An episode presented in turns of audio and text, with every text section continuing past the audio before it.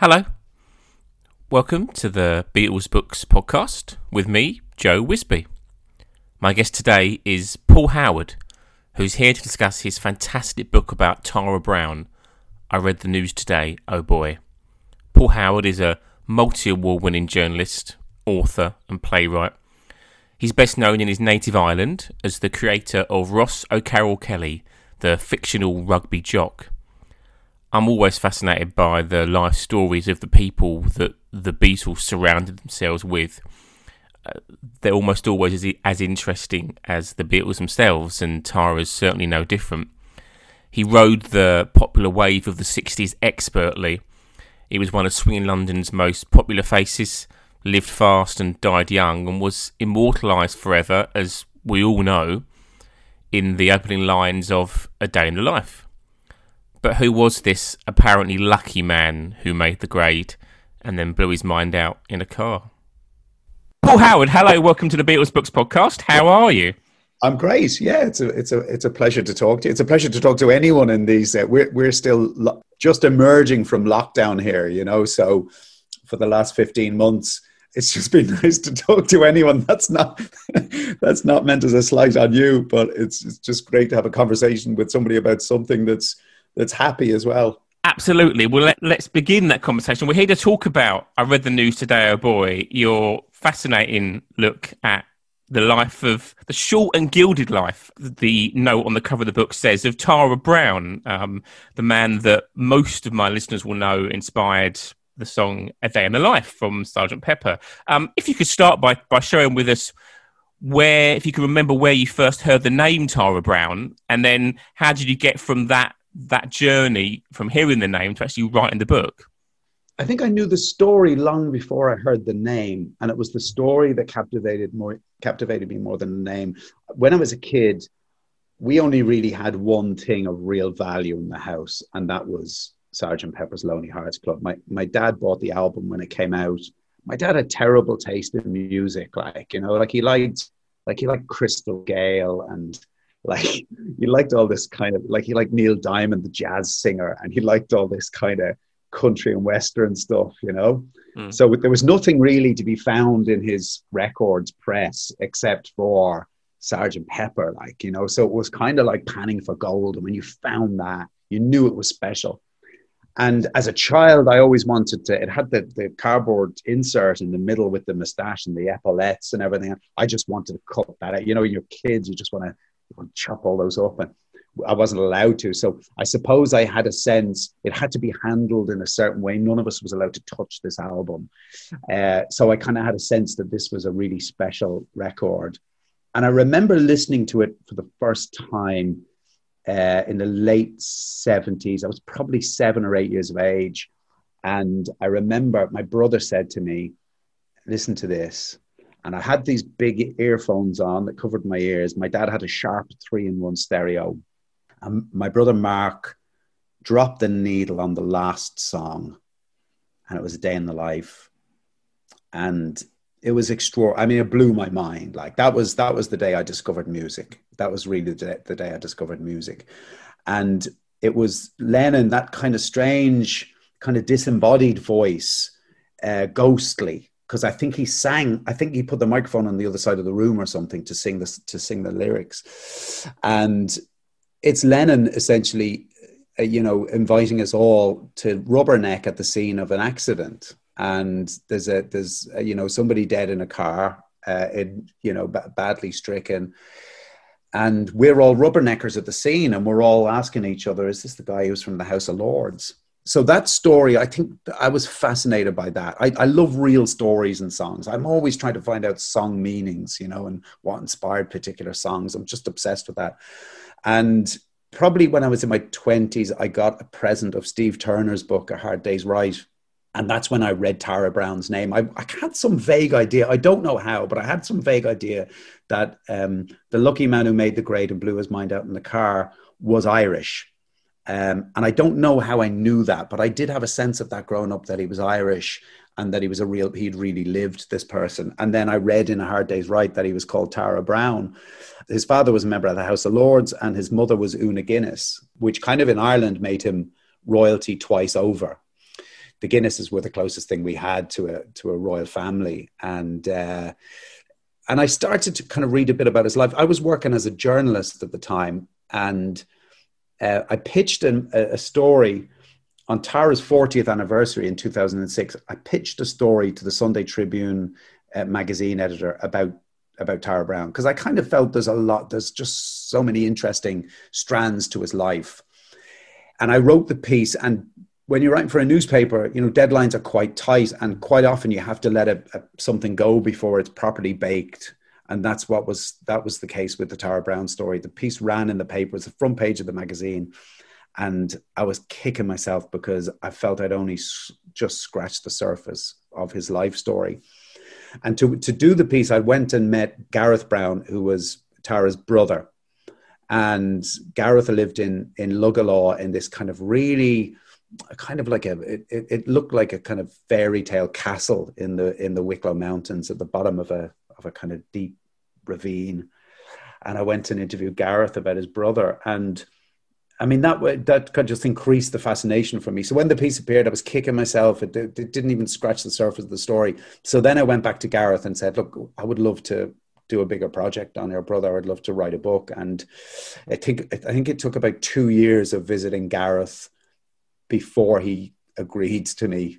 You know, I had to kind of get his trust first, and um, and then eventually he he agreed to it. So that that kind of accounted for the next 10 years of my life of research. And this man who, who only lived until he was 21 but man, managed to pack so much into that life.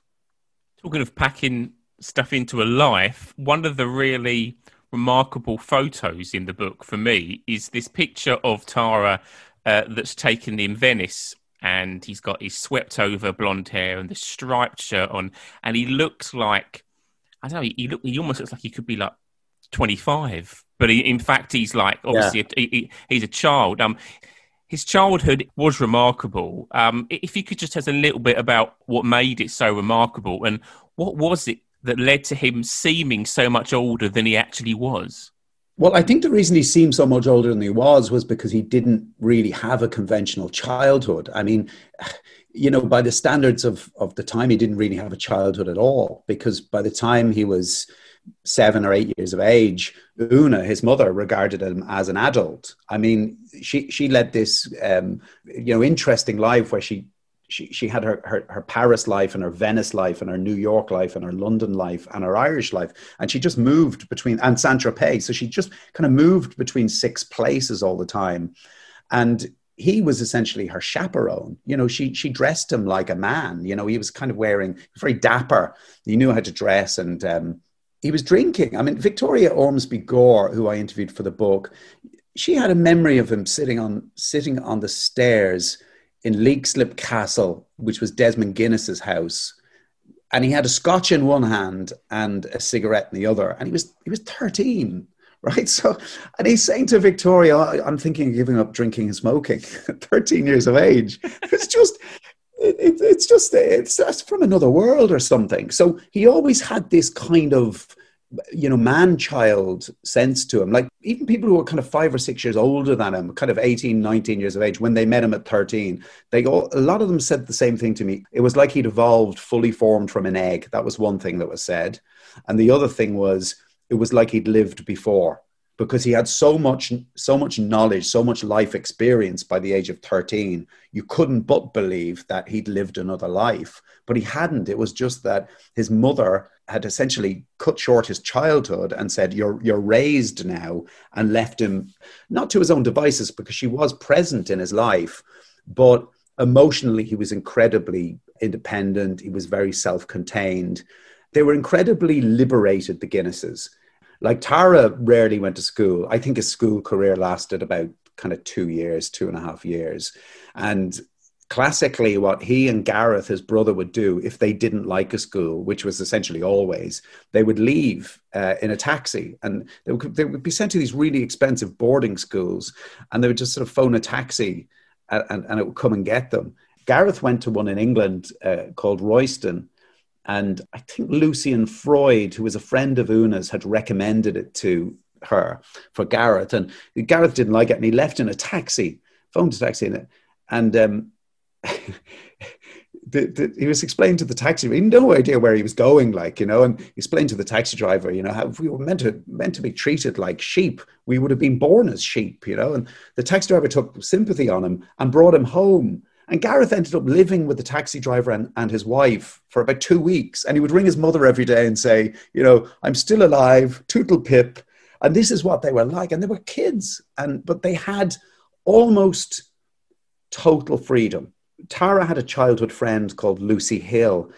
And Lucy, I spoke to Lucy, and she, she would be flown over from London for play dates with Tara. And this was, this was kind of the early 50s, 53, 54, when air travel was still a novelty. Like, you know, you, if you flew three times in 10 years, you, you were flying a lot. Like, that was frequent, fly, frequent flyer stuff. But so she was being flown over every weekend. She said to me, her memory of that time was just of exhaustion because she said we were never told when to go to bed so she said when, when we finished we finished playing at you know so three o'clock in the morning and you woke up on the floor lying down among tara's train sets and his cars and everything and then you sort of slept where you fell or you slept where you kind of just collapsed out of exhaustion and nobody ever knocked on the door and said you know you're making too much noise or you've stayed up too late so she said there were no boundaries to your fun. And she said that for a child was just utterly exhausting. Mm. And it was kind of like that, you know, it's, as he got older as well. I mean, when Tara was 13, he was getting, I think the Daily Mail report, ran a report and they said he was getting 2,000 pounds a week in the 50s. I mean, you can only imagine. I mean, I've, I, I think that equates to something like 14,000 pounds a week or something now, you know. But then, as well as that, his mother, Oonagh, she ran this kind of salon uh, in the house. The house I mentioned, Luggala, it's a spectacular house.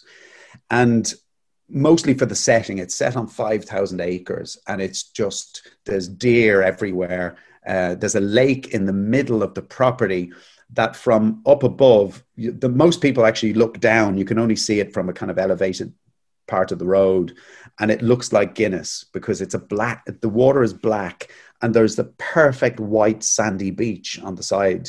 It's it's spectacular, and it's a freak. For years, the Guinnesses were accused of importing the sand from Barbados. It's it's that white and clear. So so it, he lived in this fairy tale setting, and Oonagh had this kind of salon thing. She liked the company of intellectuals. She liked writers. She liked artists. Um, you know, I mentioned Lucian Freud was her friend. Brendan Behan was a regular visitor. Cyril Connolly, Robert Kee, very clever, very often very wealthy, often very drunken, very liberated people. And Tara learned from them, literally sitting at their feet every night while this, these conversations are taking place. Oonagh had one rule in her house. It didn't matter how disgracefully be, you behaved as long as you weren't boring. And there were many people were banned from the house for being boring. But if you if you did something appalling, like if you behaved really badly, if you upset somebody, if you drunkenly made a pass at someone else's wife, you would always be asked back because that was what you were there for. It was all part of the fun. And Oonagh had this brilliant sense of mischief. She had this really wicked Anglo-Irish sense of humor. She would she would invite couples, and the seating plan would be determined by what would most likely cause sparks. So ex husbands would find themselves sitting next to ex wives or ex boyfriends and girlfriends. And then she would arrange the bedroom, the sleeping arrangements would be also arranged in such a way that not all of the rooms in Luggala opened onto a passageway. Some of them you had to walk through another bedroom to get to the bedroom, but she would put X's in different adjoining bedrooms, so they had to see. so, so that was kind of a bit of a flavor of what was going on there. But he grew up in that environment where he was just breathing the air of liberated people and very rarely had the company of people his own age. So it's no surprise that he see that he seemed much older than he was. So after that childhood, and I say childhood, he, he ends up in Paris, um, and then at the start of 1962, he arrives in London, slightly pre-swinging London. Um, if you could just tell us what impelled him to to go to London at, at, that point after his, his already his considerable adventures across Europe, mm. and what kind of London was it that he found when he arrived? Well, his dad had just moved to London. Lord Oranmore Browne lived in this huge castle in County Mayo uh, called Castle MacGarrett, and I suppose after the war, that way of living was gone. You know, this idea of, you know, the Edwardian uh, parties, you know, there's a country parties and 40 people would come for the weekend and, and shoot woodcock and, you know, they dress in tuxedos for dinner and someone would bang a gong and they'd have cocktails, all that kind of, that was dying out hmm. because those people essentially were going to had to pay for the war there was no money to pay for the war so people like his father were essentially taxed out of existence and so Lord Oranmore Browne sold the house in Mayo, and he was married to an actress called Sally Gray, and they moved to London, and they moved from that castle to a flat in London. So I suppose that was what drew Tara to London in the first place. His mother had married this. Uh, her third husband was a dress designer called Miguel Ferreras, uh, and he was just this kind of mysterious playboy character, uh, a dress designer um, who, who you know wanted to be in the next Coco Chanel, but had this secret Nazi past that only became uncovered when her private detectives uh, essentially tried to extricate her from this marriage. You know, her solicitors hired hired these private detectives, and they found out that he wasn't who he said he was. He'd stolen someone's name from you know a, a dead person's name after the war to get out of Spain, where Franco was looking for him so so you had all this this this kind of tumultuous thing going on in Tara's life, and I think he was in Paris living with Oonagh and Miguel, and Miguel's business wasn't going well. He was bleeding his mother dry, and I think Tara just wanted to get out. I think he didn't want to look at this anymore, and he was seventeen, and his father uh, was living in London, so it was a good excuse to say, "I'm going to stay with I'm going to stay with Daddy." But he never stayed with daddy. He was essentially 17 years of age, footloose and fancy free in London just as London started to swing.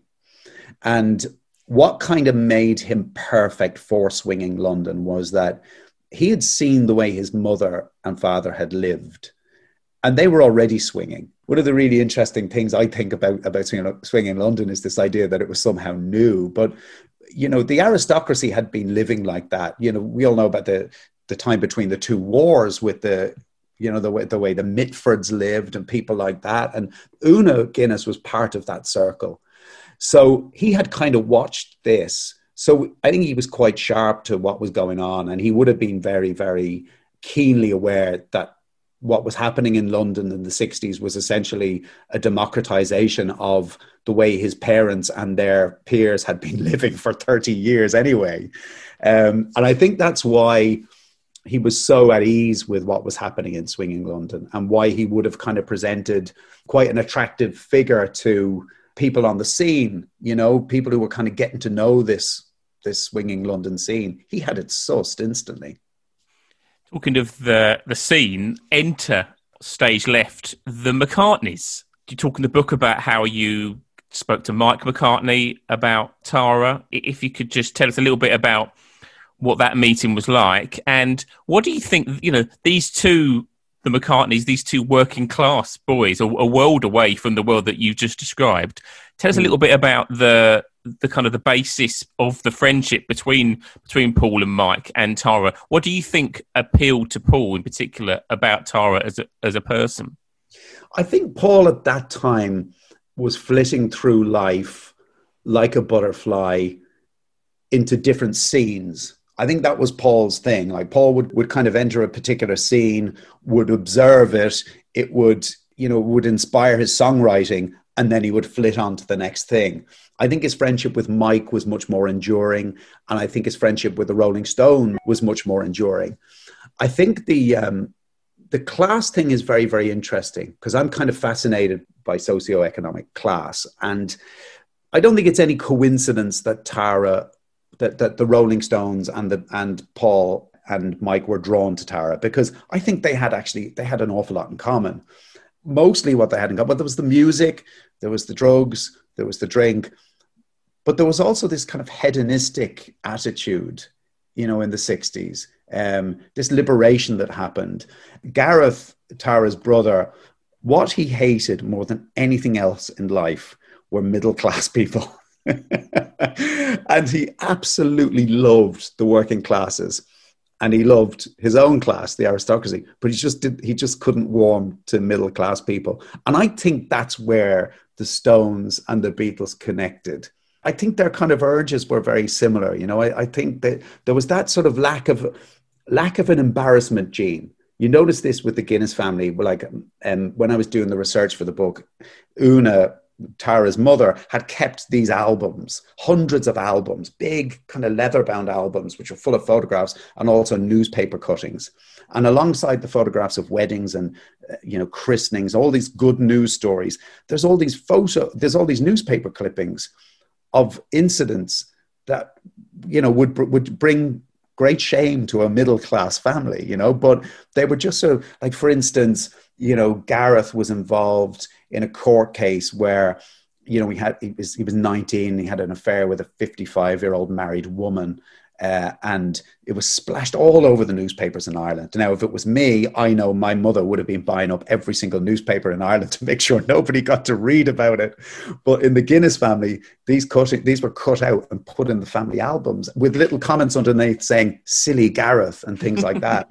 so they didn't really have all of that stuff that that Keith Richards talks about. You know about we didn't care about shame. We didn't care about embarrassment. We didn't want to, you know, we didn't want to live with kind of the judgments of our parents' generation. That was all a huge part of it.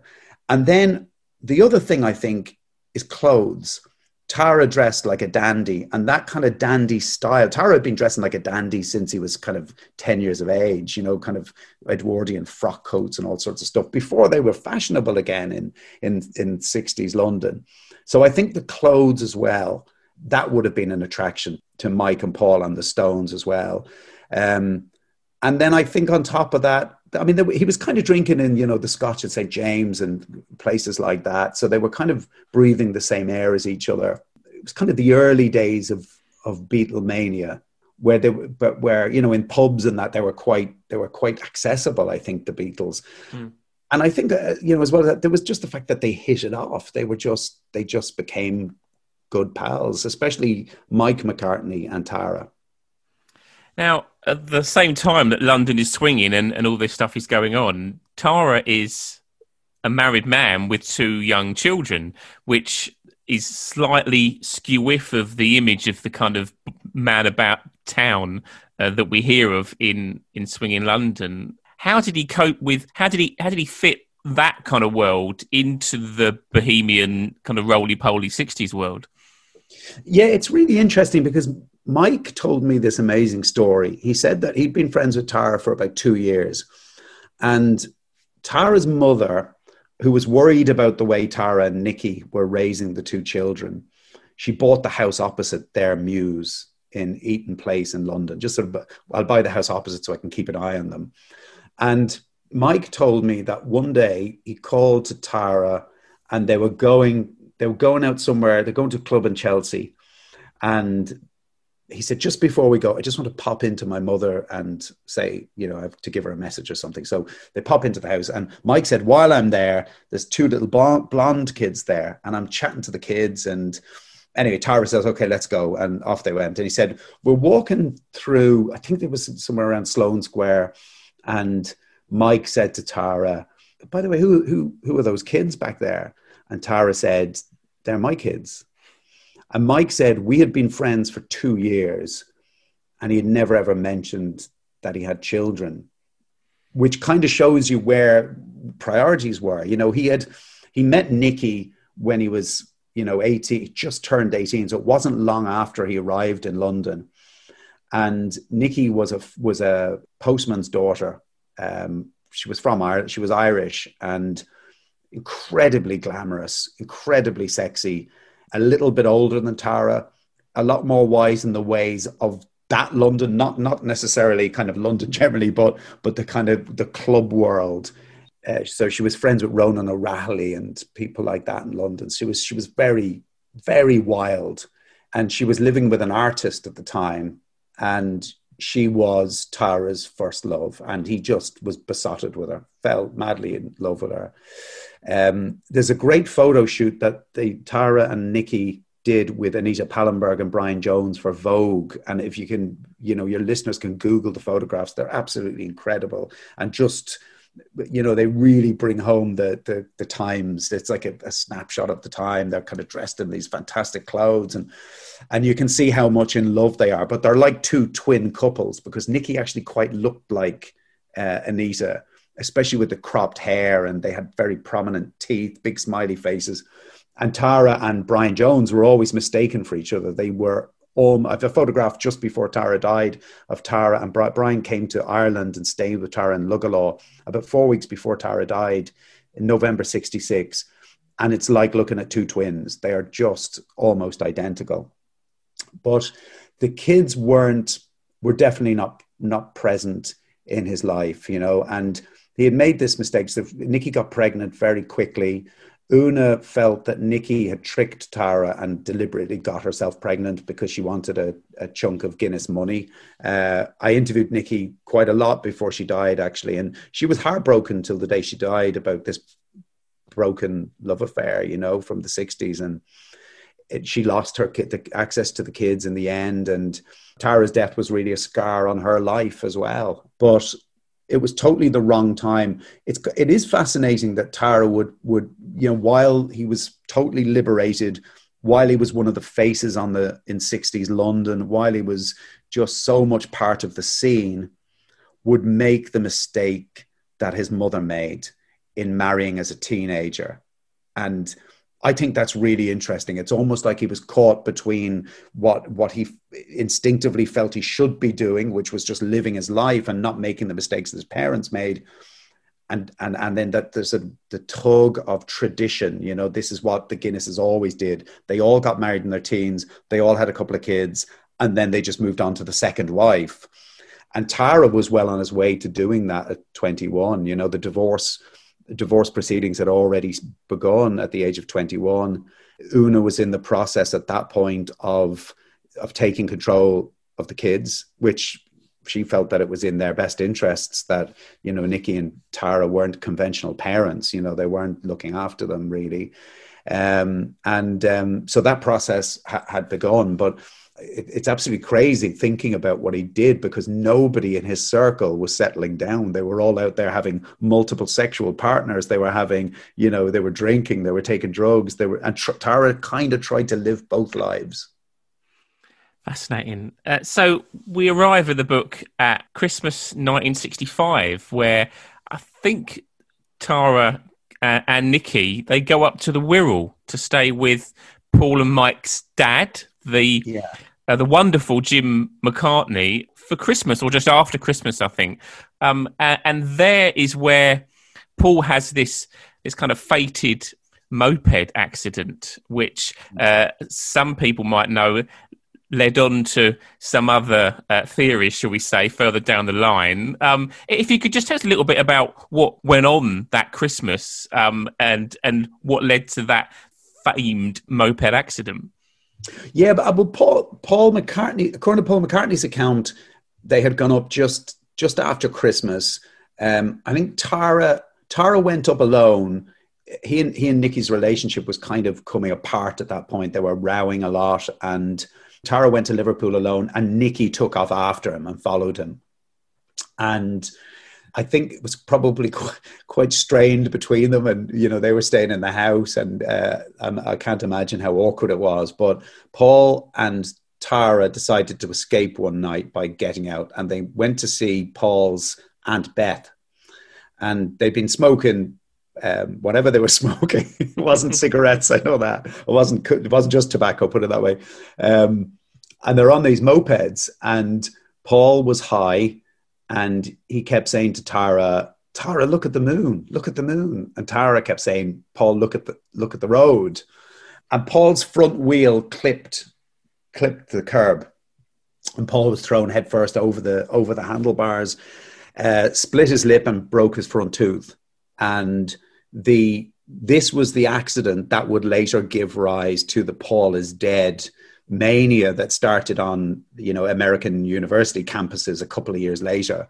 The fact that Tara Browne, the only witness to the accident, was dead at that point, I think kind of fanned the flames of the legend that Paul had died and been switched with a double because that was the theory that it was ta- that it was Paul who died and that pa- Tara Browne had been pretending to be Paul for the, the past two years. Um, it is it is interesting when you look back on photographs of that time because of the haircuts. So many people did look like each other, and while Tara looked like Paul, it looked like Brian Jones in a lot of photographs. He also looked quite like Paul McCartney at times. Um, there's lots of mislabeled photographs of um, of, of, Paul McCartney on Google search. You know, there there is Tara Browne underneath. You know, and and sometimes you do have to stare at them and think, is it? It might be him. But yeah, so Tara was the only witness to that to that fateful accident. I think I'm right in saying that it, it was the last time Paul and Tara saw each other because because Tara died in his own car accident um, within a year. So after that, we, for me, the kind of heart of the book is the this twenty first birthday party that Tara gives, um, which I don't know. It felt almost like the the high point of the the whole decade for some of the people that were there. Um, and it, it's it would turn out to be obviously Tara's last birthday. Just if you could just share with us who was there for a start, because the guest list is is considerable, and what was it about about this party that, that was kind of the the peak of of Tara's life and and almost of the kind of the sixties itself? I think it was the timing of the party that was um, that made it so iconic. You know, it's coming to the summer of '66 it's the summer of you know those three great albums that came out within weeks of each other you know revolver blonde on blonde and pet sounds. I mean that's just I, that's the soundtrack of these times.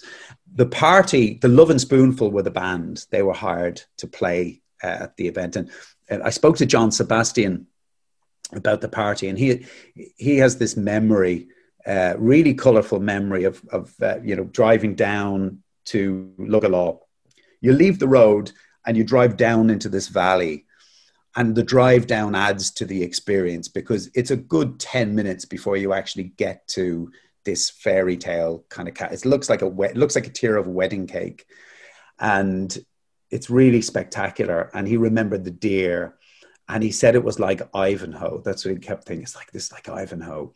And Oonagh had paid for them. They were they were Tara's favorite band, the Lovin' Spoonful, and I think they were number one in America, if not that week, certainly shortly afterwards. Um, so they're huge. Like she's hired one of the biggest bands in the world to play her twenty first, her son's twenty first birthday party, and flown them to Ireland to do it. And then so so essentially the guest list was it was where all of Tara's various worlds transected. So you had swinging London, but then you also had the sort of Anglo-Irish aristocracy. You know, you members of the House of Lords were there. You had, uh, you know, old bohemian friends of Oonagh's from the west of Ireland. You know, and then and then Mick Jagger and you know Anita Pallenberg and Brian Jones. I found out since the party. Uh, it's not in the book, but I found out subsequently that Mick Fleetwood was there, and he played the drums with the Lovin' Spoonful so it was kind of it was kind of everyone and everyone. Um, lots of people from kind of you know Irish social life, well-known TV personalities, ambassadors. You have people like you know members of the um, kind of landed gentry, any but you know any kind of old lords or viscounts that were knocking about they were there and then this kind of rock and roll world so you had you know the, the kind of brendan behan type people who were sort of supping guinness in the corner and then you had brian jones and Anita Pallenberg on acid. And, you know, there's this famous image of, of the photograph was taken of Brian Jones on the hill on the way down to Luggala on the way to the party and was high on acid and he said, stop the car because he'd seen uh, a, a, dead goat on the side of the road and he, he got out and he sort of stared at this goat for half an hour and was I don't know. I've no idea what he was seeing, but but uh, but that was kind of part of the legend of the party. And then at that time, the IRA had just blown up Nelson's Pillar, excuse me, it's a smaller version of Nelson's column on O'Connell Street in Dublin. And the, the IRA had blown it up. And the week before, I think, but the rubble was all still there. And Brian Jones got into a taxi on his own and asked to be taken to Dublin, which is a good hour drive away because he wanted to see fallen Nelson.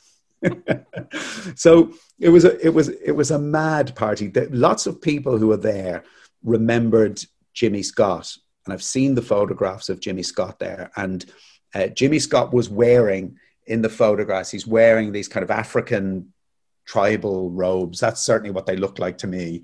Um, and people remembered him saying "Obladi, oblada." We drink. I take a drink and then I die. And it was a kind of ritual thing, a pre-drink ritual thing. And then we pour some of it on the carpet, and then he would drink this incredible carpet like this, uh, four inches thick, and probably cost more than my house, you know. And he's pouring whiskey on it. Um, and then the other thing that everybody remembered from the party was uh, Oonagh had a Magritte painting, and she had this maid uh, who I think was a bit short-sighted, and she saw what she thought was dirt on the on the painting while she was cleaning, or what she thought. Yeah, she thought it was dirt, but it was actually stars, kind of flecks of paint that were stars. And she took the chamois to it and tried to clean the the dust off the painting and she she didn't know when to stop going. She just kept at it and at it and at it. So anyway, the, they had this Magritte painting that was kind of the top half was missing. So they had half a Magritte. And typical of the Guinnesses, they decided to just leave it up. They just thought, well, that's kind of funny. They had this kind of wicked, almost kind of Oscar Wilde type humor and, and way of seeing the world, you know. And uh, so they left it up. And the number of people I interviewed in London that, who said to me, uh, when they were talking about the party went, "Oh, I remember them. I don't remember much, but I remember the half a Magritte." so it was a bit of a crazy. It was a bit of a crazy night. Uh, the typical of the Luggala parties. I think it went on for about four days, and people found beds everywhere and slept on the floor, and then just sort of continued into the next day. But a great time was had by all, apparently. But it was kind of one of. I think it was a high point for a lot of people because who were there especially the people who went from London. Oonagh, Oonagh chartered a jumbo to, to bring people from London to the party and one to bring people from Paris. And I think for a lot of people who knew Tara, even if it wasn't their last time seeing him, it was their last time seeing him truly happy. And I think a lot of his friends, in particular in London at that time, have almost fossilized the memory of him at that party because it's the, the last time they saw him just truly happy, really. So that, brings us nicely on to my next kind of question. I got a real sense from the book that almost immediately, sort of after that party, there seemed to be a bit of a downturn in in Tara's life. His marriage has failed. His hmm. children, as you said earlier, had, had kind of gone to his mother. Even at that point in late '66, there seemed to be a bit of a change in the atmosphere around London. Um, Tell us a little bit about how that kind of affected Tara and where he was toward the end of his life, especially in comparison to, to kind of earlier on in the mid 60s. Yeah, I think at that point, and he said it to a couple of friends of his at the time, that the spontaneity had gone out of swinging London. It actually seemed to be suddenly more of a choreographed thing. And this happens with all movements. You know, it happened with punk, it probably happened with Britpop, if you believe Britpop is actually an actual thing. At the beginning, it's fun because it's spontaneous, and then it suddenly feels like it's kind of manufactured and you're faking it. And suddenly you had like Carnaby Street was full of tourists the the kind of spirit of swinging London was kind of running out, and also I think the the the pendulum, the '60s sort of cultural pendulum was swinging to America at that stage. Stage, you know, the the, the early '60s, Tara's '60s was all about mop top haircuts and I want to hold your hand and all that kind of thing. Kids breaking out, and and then the later '60s which I don't think Tara would have liked at all. The, the American 60s, which was, you know, Altamont and Martin Luther King and Bobby Kennedy being assassinated and Manson and Vietnam protests and violence on the streets and and hard drugs as well. That was also that was also a factor. I think that the, the drugs were changing. Tara was it was really interested in acid, and he would have been one of the first people at Michael Hollingshead's door when when acid first arrived in London. And I think he had some bad experiences on it, and I think that may well have contributed to uh, this sort of change in his mood. A couple of friends of his told me they they had been with him when he'd had bad trips, and um, one friend told me in particular that he was playing chess with him while they were they were tripping, and he stared at his friend like he had some he'd had some kind of premonition of something bad happening. But at the same time, a lot of the joy was leaving Tara's life. Um, his marriage had broken up; that had failed. Um, the problem was, I think he and Nikki, he still adored Nikki and he still loved her, but he knew the relationship wasn't good, and he knew it wasn't lasting. And around the time of his twenty first, he had kind of he was fascinated by Amanda Lear. And Amanda, I spoke to Amanda for the book actually. You know, Amanda Lear, I mean, but reputedly was one of London's first transsexuals, but, you know, always denied it. And Tara was besotted with her you know, fascinated by her and told Nikki. And Nikki went to Amanda and said, Look, my, my husband's 21st birthday is coming up and, you know, he'd love to spend the night with you. when Nikki told me this story, uh, you know, she, she can hear my, my middle class judgment and shock, you know. And I, so she, she said, Paul, it was the, it was the 1960s. You have to understand that, you know, you have to park those judgments. Tara and Amanda were together around the time of his 21st. I think they were together in Luggala and Oonagh really kind of encouraged this relationship because she was trying to get Nikki off the scene. And they spent the night together, and Nikki understood that it was going to be a one off thing, but Tara had totally fallen in love. And they were together a lot during that summer. Amanda was in London, and this was the summer of Pet Sounds and Revolver because she told me Blonde on Blonde. They used to sit and listen to these records together in his flat, and Nikki was away you know, Nikki told me herself, I mean, she was far from loyal to Tara. She had multiple affairs as well. And she was away in Spain at the time. Um, she wanted them to move to Spain. And Tara was in London and he was having a great time with Amanda. But then they went to Paris. It started to get heavy when the divorce started and solicitors became involved. And Tara and, and Amanda went to Paris and they met Salvador Dali and Dali fell in love with Amanda as well. And there's this scene that was described to me by somebody who was actually present at the dinner where Dali essentially took Amanda from Tara and it, he wooed her. And he was such a strange man. And the scene in the book, when you read it, it's just, it's like something from a Monty Python sketch. You know, it's bizarre things he was saying but Tara lost lost her to Dali, and she became his muse, and she lived with him for years. And she was he painted her many many times, and so Tara is suddenly single again. His great love was cars, and he had this fantastic AC Cobra um, that he was driving around London. But then he lost his license. He was driving up to Liverpool to see Mike, and he lost his driving license. So he hadn't been in a car for a few months, and he just was kind of lost, you know, without wheels, without a, without his wife, without his girlfriend. He had a sense that London was changing. This great, this optimism that they had at the start of the '60s that everything was going to change, that young people were going to change the world just with the, just the force of their will and youthful optimism. And I think he kind of got a sense that it wasn't going to be like that. And he said to somebody shortly before he died, "It wasn't supposed to be like this." So so I think his kind of sense of optimism was was kind of disappearing as well, and that was kind of the final weeks of his life, really. So the the story of, of Tara's death is is obviously well known. Um, I mean, for the, the purposes of, of this podcast, I think it would be good to kind of conclude by looking a little bit at a day in the life itself. Obviously, a day in the life is primarily a, a John song. Two kind of questions around that did John know Tara? Was there any kind of friendship there? Um, and what do you think was it about Tara's life and the accident in particular that led to John putting it in his song? Yeah, John John knew Tara to see. He didn't know him terribly well. He would have been aware that he was a friend of Paul and Mike's. He had been, I think Nicky told me he was in their mews in London once and sort of just stood at the door and observed and then left. And John Lennon had quite a chip on his shoulder about class.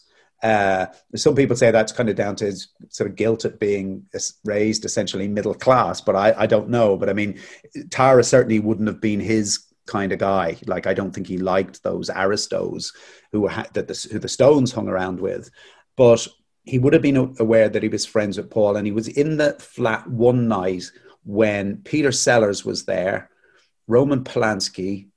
This is the amazing thing about Tara's flat. It was just like a, it, it was just as a drawing point for all these people in swinging London. And Nicky said to me, like, you would wake up in the morning and the room would be full of bodies and you turn them over you didn't know who was a stone who was a beetle who was an animal who was a kink like you know that's kind of the scene but john i don't think john lennon would have liked that kind of scene especially there were so many kind of people who were hanging on to tara hanging on to his coattails so but he would have been aware that he was a friend of paul's john always sought inspiration from newspaper headlines and at that point john was running quite dry creatively. Pepper was was Paul's mm. genius, really.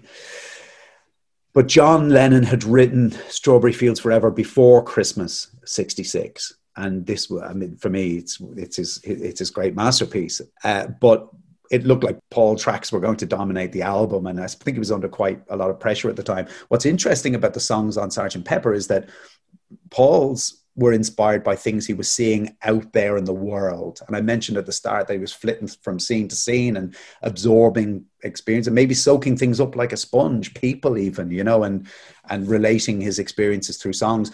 John's songs on this album in particular were kind of inspired by domestic things. A circus poster, for instance, that he bought in, a, in an antique shop.